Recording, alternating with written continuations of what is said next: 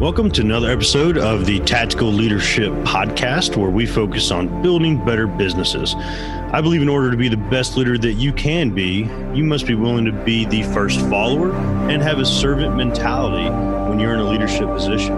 If you want to be the best leader that you possibly can be, be sure to stay tuned and listen to industry leaders and hear how they built winning cultures in their own businesses. Hey, everybody, welcome back to another episode of The Tactical Leader. Today, I have the pleasure of interviewing Taylor Kuhn. We're going to talk about how he has built multifamily wealth along his journey. Before we begin, I'll remind you that this show is brought to you by Nightly Productions. If you want to create tactical content that delivers, head over to nightly.productions and see how we can help you create that content.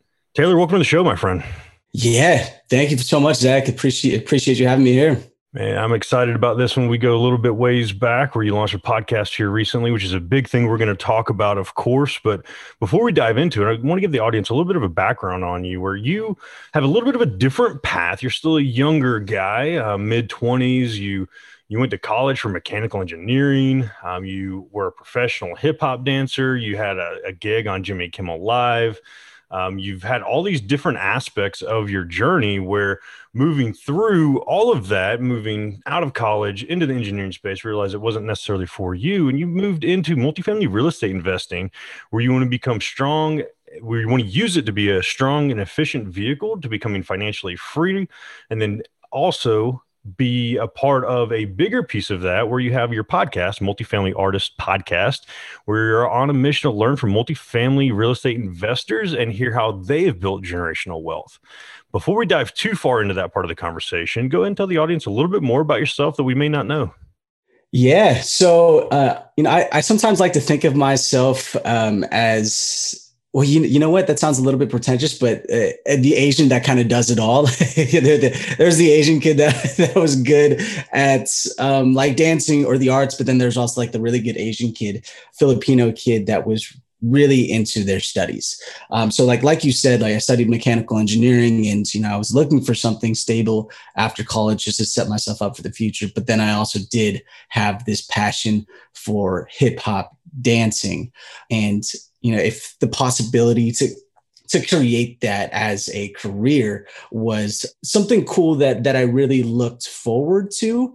And so throughout college, I was training uh, with a lot of the different studios out there, a lot of different choreographers out there, and and I actually was able to land a gig on Jimmy Kimmel Live as backup for a couple artists and you know what's, funny is like that opportunity I felt like was was supposed to be the opportunity that started to open up a lot of doors, and that was like going to be the the the wow in that accelerated my dance career. But what sucked about that whole experience was that I actually never got paid from that experience. Uh, everybody else got paid because they're represented by an agent, and so since I was still up and coming, I didn't have an agency, and so uh, to be honest, I believe that the choreographer pocketed the money, uh, and and I didn't get anything. And and so in my mind, I thought that just based on that experience, if that could happen on a small scale for, I think it was like a thousand bucks, it could happen all across the board moving forward into the dance industry where it wasn't stable. And, and even at that time, too, I wasn't really sure where the paycheck was coming from. So, granted, like I still had mechanical engineering as a backup, but that was still just like my first little instance where I I needed to know that I needed to take care of my financial situation um, in order for me to be able to build this dream of being able to take care of my family um, and make sure that that I'm well off in the future. And you've done that by creating In Rhythm Multifamily. It's your real estate investing firm, and then of course this podcast we talked about. Where what's what's interesting is with In Rhythm, with your with your podcast where you're you're focused on the artists of everything obviously like yes you got screwed over in that instance and in your hip hop career where you didn't necessarily see that type of financial reward but you're bringing you're still maintaining that right? You're still using that as part of your branding. You're still that's who you are as you've grown up and you're kind of integrating that now more into everything else you're doing right? Yeah no absolutely. And uh, to be honest i wasn't at first i really didn't want to share that i was a profession i was trying to be a professional hip-hop dancer moving into the industry just because i thought it was seen as unprofessional. I mean, people are always coming up to me saying like, "Oh, can you do this TikTok move?" or uh, "Hey, can you do a little dance for me?" And I was a little bit afraid to be vulnerable, and uh, so just the idea behind the multifamily artists podcast, and then just that brand, the the key term that that we tokened was uh, we want to find how we create their rhythm and create our own sound investments. Well in any journey i feel like a lot of different people are artists especially within the multifamily industry. Uh, as a dancer you go into it and it's extremely uncomfortable it's extremely vulnerable. You're trying to move your body in so many different ways that you've never thought that you could even move it before and you feel absolutely dumb just trying to do it translating that into like let's say jumping into multifamily there's like so much to learn and there's so much discomfort moving into and talking to different people within the industry where there there are to be those growing pains but it's still the same journey that a dancer takes in order to perfect his craft as a multifamily investor would take to perfect their craft in the industry and what, what's interesting about that is such a like unconventional route to go into multifamily. Um, and you mentioned something earlier where you were talking about the Asian kid that does it all. And I I know you on a more personal level, of course. The audience does not, but um, as an Asian that has come from a culture that it might be a little bit tougher to break into or break out of where that mechanical engineering does not sound anything like hip hop dancing, right? Has there been like family that's been supportive? Is it one that you're kind of trying to break out of that construct of what the cultural expectations are? How have you kind of gone through that transition into from from hip hop to dancing and engineering into multifamily? How's that transition been for you? You know, honestly, it was a a nice little mix of having just like the tr- traditional Filipino uh, way of growing up and having like a little bit more of the entrepreneurial way of growing up. Cause like you can say like the, with traditional Filipinos, you're going to be a nurse, engineer, or doctor, or um, whatever stereotype there is out there. But it's it's focused on having a stable job and um, and you know I guess like a little bit more background with just the idea behind the Filipino culture. And actually, I was talking to another real estate investor, uh, my friend Jay Antok, who happened to be Filipino, and we were talking about how growing up over in the Philippines, like, and and I visited uh, what back in 2013, being able to create a life really out of nothing. Um, I mean, the the people that were over there I mean, they, it was a whole level of poverty that I've never really seen or experienced. And, um, and I'm also not saying that my grandparents were like extremely impoverished over there, uh, but like you could see that they were able to make something uh, and be grateful for something so little. And that is something that I really uh, enjoy just about the Filipino culture is that they're able to uh, be extremely grateful and also hospitable uh, for the people around them. And so, you know, when they came to America and trying to create a better life, there was just this idea of having that stable job and also being able to take care of their family, but not in a way of really taking risks.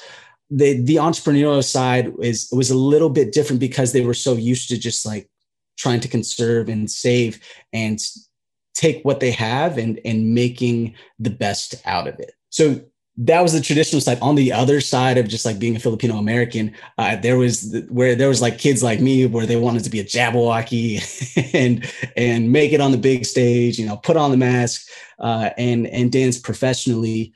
And so, I mean, growing up and having both of having both of them, I mean, it there was always just like this curiosity with the Jabbawockeez side, uh, with the dancer side, with the artist side, because I knew I sort of like knew the future of what it would take and, and what would happen if I decided to go to the engineering. When I was working at one of the engineering firms, I saw people stay there for many, many years. And I figured if I was there for that long, this is exactly where I was going to be. Right. So there's always just this curiosity about like, what if, what if, what if? I mean, t- to be honest, I really just chased that curiosity. I took both uh, like views of of the Filipino American perspective with a grain of salt. because I kind of I knew what I wanted and I knew what I wanted to try, and you know whether it was my parents or grandparents or other individuals outside that were influencing me, I knew that they weren't necessarily in the position that I wanted to be in, uh, and I figured if I take their advice, I would be going along the same path they would be going. Uh, so really, just having that high level of self awareness and understanding where their decision making is coming from, where their choices are coming from. And even with parents, I mean, parents, they want the best for you and uh, they want to make sure that you're protected. And so, as I am venturing off into this multifamily uh, real estate industry, there's always this uh, concern and worry that I'm going to get myself hurt or I'm going to be in be in some form of trouble years years later on. So I, I know I just gave you a long-winded uh, history lesson about about um, just like growing up and, and taking both different perspectives. But I mean, this is uh, you know just having that hyper self self awareness was was huge um, in moving forward. And I imagine it hasn't always been that way for you, right? As a, as a younger guy, I'm sure, especially as a hip hop dancer, right? So many things have to be perfect. So many things have to like really represent perfection attached to being and getting to that next level. What have you done over the years? What have you found to be kind of like that outlet for maintaining motivation? Is there something that you've kind of like turned to that like this will reset me and get me back into my mindset to succeed? You know, that is a great question. Just because mo- motivation, in my opinion, comes and goes. And I feel like to be motivated all the time and go like 200% is extremely difficult. Because I mean, there are most definitely points where like I absolutely burn out and I have to take like a week or two weeks just to re- recuperate and recollect.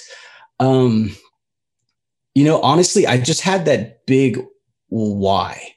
Uh, and and I think I was so curious about just like what was on the other side that I would just like chase it and and go for it no matter what. Um, but also at the same time too, I mean, to be honest, I think I I grew up uh, just having a work ethic and knowing that I need to work. So yeah, I, I guess like a little bit of a backstory. Ah, and now being vulnerable on this podcast, uh, my parents were divorced, and you know it was it wasn't the best situation growing up, and so like for me, what I would like to do is I would really just try and hustle and not be at the house at a lot at a lot of the time and just try and make a name for myself and like take accountability for for my actions even even at a young age whether i was dancing i was acting i was a basketball player volleyball player or in any extracurricular clubs i really just wanted to get away. And so i think that work ethic uh, was sort of like the foundation behind motivation. Like you know i could as long as i had that work ethic i could be moving towards anything that i wanted whether i was unmotivated, unmotivated or motivated really just taught me to dig to to continue to push forward.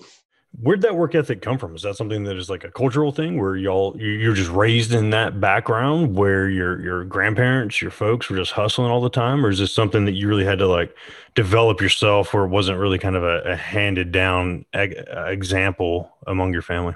You know, right off the bat, I'm not necessarily, I'm not necessarily sure because I, I I personally don't think it was handed down. Um, I guess it, you could see it coming from the Filipino culture, like giving it to to my grandparents. Like they came from the Philippines and they were hustling for absolutely nothing. I mean, of course, they came over uh, legally um, and they had a visa and everything, everything like that. Uh, but you know, I, I guess it was it was hearing my parents eh, of just like if you work hard like good things will will come. And and i think that is a pretty traditional uh, narrative across uh, a lot of different asian cultures uh, is if you work hard it'll come. But what i don't think that uh, is really emphasized on is working smarter not harder. Um, and and i think that even brings back into the point of just like you know they they still emphasize on trying to get a stable job and having stable benefits.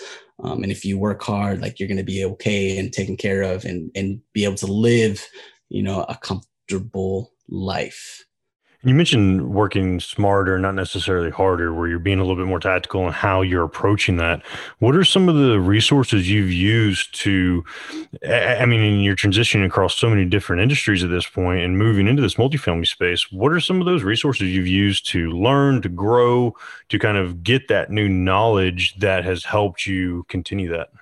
Yeah, yeah, no, great question. So, I mean, one of the one of the resources, to be honest, was was YouTube.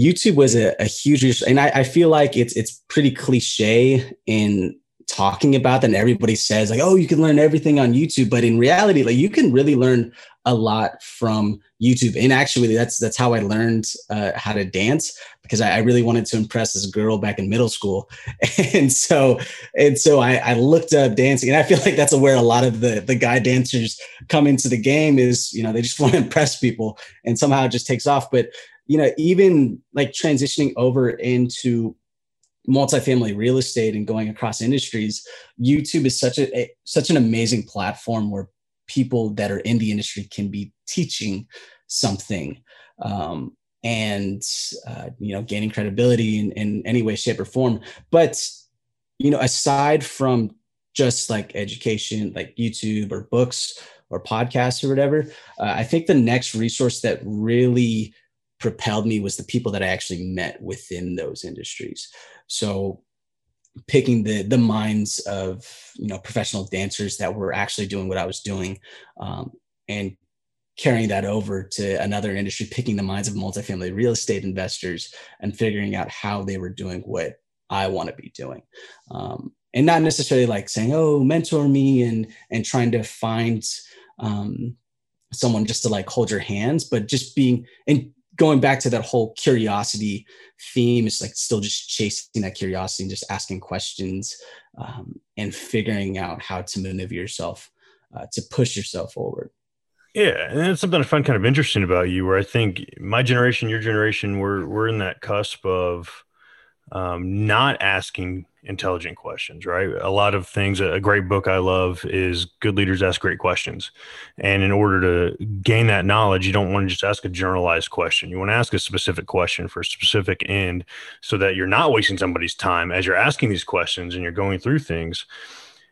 What have you found as that feedback? Have you been able to get good feedback from people? Is it something that like more people that are going through this transition should feel comfortable with asking these questions because it's usually been pretty good feedback for you?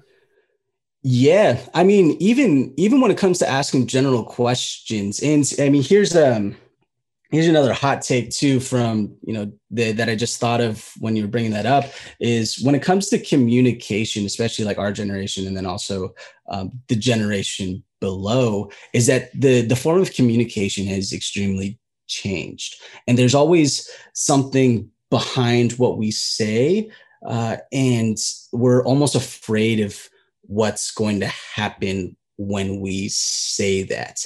You know, so like, you know, with me posting something on social media, I don't want to sound stupid or sound like an idiot. And so I'm really just trying to push my best foot forward and almost like have a um, a perfect post um, and something that I love. And I can take that even to, to questions, right? If I'm going to meet my my mentor, I want to make sure that I don't ask a, a, stupid question. But I also do feel like you need to ask the dumb questions in the beginning or general questions, maybe not to the person that you're trying to talk to, but with people that are in like similar positions and trying like if it's basic enough, try and find that answer for yourself instead of looking too stupid, I guess, in front of in front of your mess or too or too general.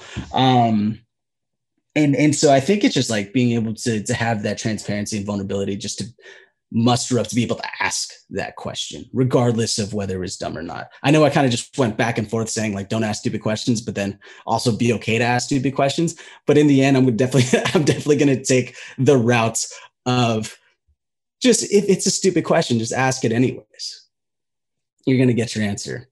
I mean, that's the thing, right? You got to be able to ask those questions. You got to have the courage to look dumb sometimes when in reality, I think a lot of people that are in that mentor space that have been doing it for a while, you know, it turns into almost, and, and you can even craft it like, oh man, I'm really impressed that you've done this. So you're like patting that ego a little bit, right? And then it might seem like a dumb question to you, but it's something that they might think of like, yeah, I remember back in when I'm getting my first deal where I'm getting that first syndication where all of a sudden it's it's not just a dumb question, quote unquote. It turns into a mentor teaching moment because you're showing a willingness to learn compared to thinking you know it all, which I think our generation is really bad about, right? We know everything and because of the internet i guess we do know everything to an extent but like showing that i think it, it probably would pay dividends uh, and i know for me it does where you can ask those good questions and show that you're willing to learn. Right and, and also too like when asking those good questions or being able to like be transparent enough to ask the questions i think there's a there's a lot of weight in how the person responds. So, so like quick story. And actually, what's funny is I never really told this story to anybody at all except for for my girlfriend, uh, maybe a couple family members. But um, when I was studying multifamily, like I took this boot camp and I met um, a lot of other high net worth individuals. They um, they had this one of these online mixers, for example, like promoting the boot camp, seeing um, how well the boot camp is and what it has done for people. And like arguably, you know, I'm pretty sure that I was the youngest in there and everybody was way older, like 20 years, 30 years within that group. And I just remember feeling so dumb because I was asking just these dumb questions. Like I, I would ask the the stupid questions, right? But also at the same time like i felt like they didn't really give me a time of day either just because i was young and i didn't really have any money. Um, and so uh, actually based on that experience i actually took a break from it because i felt so discouraged where it's like what am i even doing here? Like um, i feel judged like no other. And i mean I guess it can't really be possible for, or these were the thoughts that were coming to my head. It can't really be possible for a young kid uh, like me trying to jump into this industry because I don't have money, don't have experience, and nobody wants to really uh, take their time on me. Uh, and so I, I, took a little bit of a break because I was afraid uh, to to really push forward. So then, fast forward, I actually joined uh, and and met up with this other uh, group, and the people were so like the people there were so receptive to being able to like help out and answer any questions that I had, regardless of my age, regardless of how much money I had. And so just like having that experience and sort of like encouraged and then also meeting other like young people like myself to push forward, like really like helped me to to be able to take that step and and to continue to even ask more questions. Uh, and and so like i guess to wrap up my whole long-winded answer here like could being able to control your environment and like surrounding yourself with people that you like i feel like is is absolutely huge. Um and being able to ask questions uh, to the people that you want to be like i think is is is huge so, what's that next question you're going to ask? What's that next thing you're learning about that you want to further everything you're doing in multifamily? So, I mean, right now, um, it's it's really about how the deals are being put together. So, like, I, created in Rhythm, and to be like super honest and transparent, like, I haven't done any deals. Like, I don't have any real estate uh, in the game at this moment. But one thing that I am doing is I'm aligning myself with all these just other individuals that have done this. So like I've joined a couple different masterminds and I'm looking to partner up and uh, you know, I've been studying and uh, studying underwriting, studying, studying how to build these relationships with brokers, studying how to build these relationships with passive investors. Um, and now like in terms of like learning, it's like really learning the actions put into place in order to take deals down and start building generational wealth for my family. I absolutely love that, and I, I I think it's such a great path for you to be on, especially um, when you launch your podcast. I mean, I imagine that has helped you develop both of the ask more questions, develop your network, develop that knowledge base. I mean, it's kind of like a, a self study journey, learning more about multifamily. Have you seen that to be a really rewarding piece of uh, like growing that network and really growing that knowledge base? Absolutely, and uh, to be honest, just starting the podcast, um, of course, in a in a in the right way, in a professional way, would has exceeded my expectations than from what um, I expected it to be. Like, I, I remember when I first just had the idea. I, I'm not gonna lie, I was I was pretty scared, but I also just wanted to come out with a product regardless, and even if it was bad or um, looks like a rookie, I thought it would just I'd be able to to take it and you know it's just a a way for people to talk to me. But you know investing that time in the podcast um, and doing it in a professional way uh, having cool graphics having like a nice video editor um, and asking professional questions that i am definitely trying to cater to like these other business podcasts like it's it, it's helped me get my foot in the door even though i'm not a professional in the industry. And, um, you know, to your point, too, like I wouldn't be able to have any of these conversations with some of the guests that I've had unless I had a podcast. Um, yeah, it's it's one thing where you're trying to get an hour coaching call from somebody, but it's a completely other thing than um, saying, "Hey, I'd love to bring you on, share your message on a podcast." Um, and blast their message to an audience that they don't even think they've they could have tapped before. Absolutely love that. And I think it's, uh, I know I've listened to several episodes and so, such a great path that you're on. I want to give you the opportunity. Tell the audience where they can best find you, your website, your podcast, any resources, or, or uh, any, even if you have any of those good old uh, dancing videos out on IG, so let them know where they can uh, hunt you down and connect with you. Yeah, so if you want to see my dancing videos, actually, uh, most of them I put up on IG. If you really, really dig, you can find them on YouTube, but you're not going to find my name in there. So you're really going to have to look at my face and and try and pinpoint me there from a Chapkis or Snow Globe, um, you know, just to name a few, a few dance crews. Uh, but not all of them are there, just because some are like, oof, should I say this? Some are like sexy pieces, and I'm just, you know, I, I don't want to. I don't want to like seduce any of my my real estate investors. Y'all heard it. Anyway, the sexy pieces are there. Go find them. no, well, they're not there because I, I, actually archived them because they're there. We'll sure. find them. Go hunt them down. ah, jeez. Well, you know what's funny is they they are on YouTube in in some space, but nothing with my name on there. So you're gonna have to do some digging. But um, aside aside from that, like follow me on on Instagram, Facebook, LinkedIn um, at Taylor underscore Koo or just Taylor Koo. Uh, and then also have a website you can uh, check out the podcast as well and see some of my favorite books, podcasts, and, and and other resources that I really love at inrhythmmultifamily.com.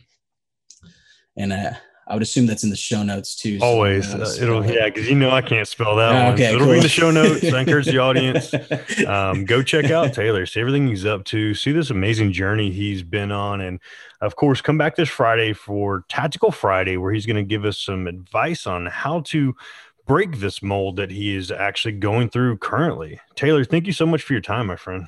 Thank you so much for having me, Zach. I, I appreciate you bringing me onto the show. Thanks for tuning in to this episode of the Tactical Leadership Podcast. And I hope you got a ton of value out of what we talked about today. I also want to remind you that this show is brought to you by Night Protection Services. If you're a leader in a small to mid sized business that does five to $10 million a year in revenue and want to improve retention costs, which could actually add up to being twice your employee's salary, all through creating a safer work environment and saving up to 25% in insurance costs, be sure to visit knightprotectionllc.com.